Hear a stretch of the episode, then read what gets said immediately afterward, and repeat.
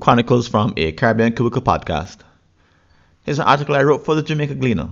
It's entitled, Why No One Should Write Your Strategic Plan.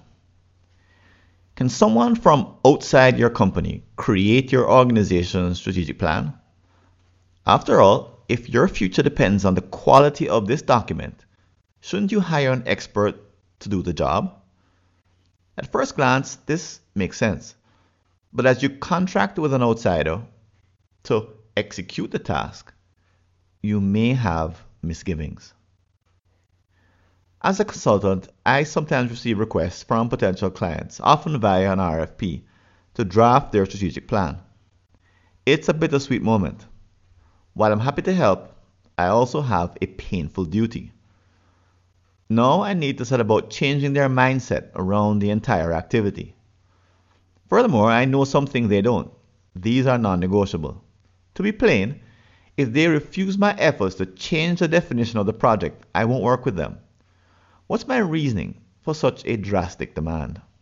Number one, strategic plans are not documents. While it's the norm to equate a strategic plan with a document, the reality is quite different. It all has to do with where the document originates and what it's intended to do. The best plans lay out a very specific future. This is no three line vision statement with vague, undated aspirations which cannot be measured. Instead, it defines a detailed outcome and a feasible pathway to get there. Ideally, its creation involves the top 10 to 18 leaders. Together, they seek to understand the current results and the external environment. Nowadays, this always includes the role of incipient and disruptive technology.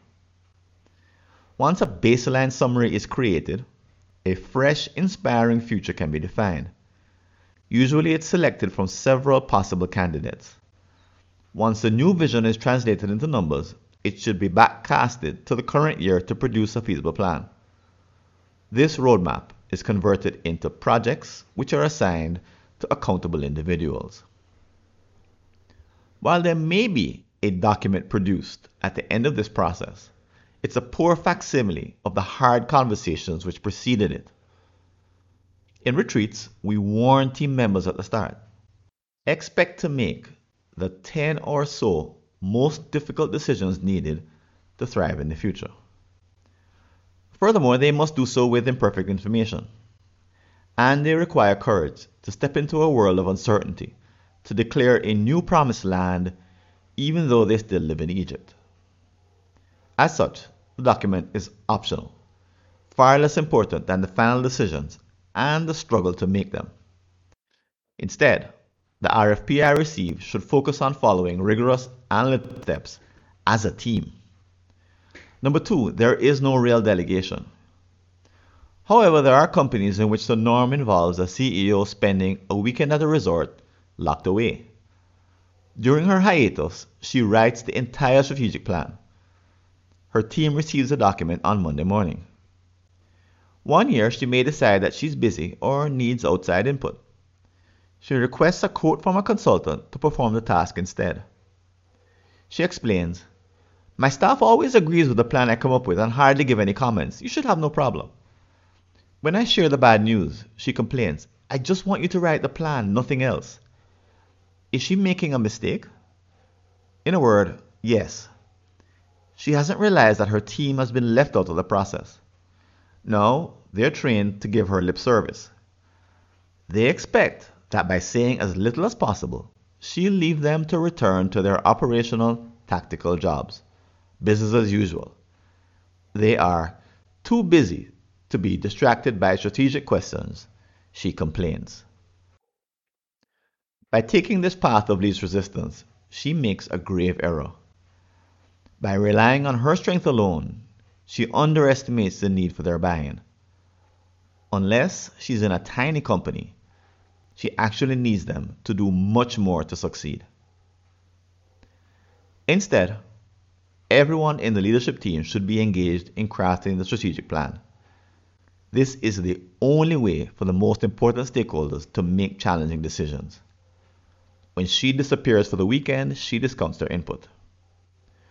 Furthermore, she acts as if implementing the strategic plan involves no more than ordering people to play their part. This approach is far inferior to the alternative, involving the leadership team so that they can, in turn, engage others. The bottom line is she's been following a process that doesn't work. Delegating it to an outsider only makes things worse. If a consultant is employed, that may help. But the outside assistance shouldn't diminish the challenge. It should only improve the experience and the final output. True strategic planning especially in these turbulent times, is no vacation like exercise. It involves far more than prose. Instead, the stakes should always be high. The responsibility to confront tough choices and implement them lies with the leadership team. Thanks for listening. Do you have an unsolved problem in your Caribbean company related to strategy, productivity, engagement, or business process improvement? Just visit a searchable listing of all my prior articles and you may be able to help yourself to a fresh line of thinking. Go to blog.fwconsulting.com or see the show notes.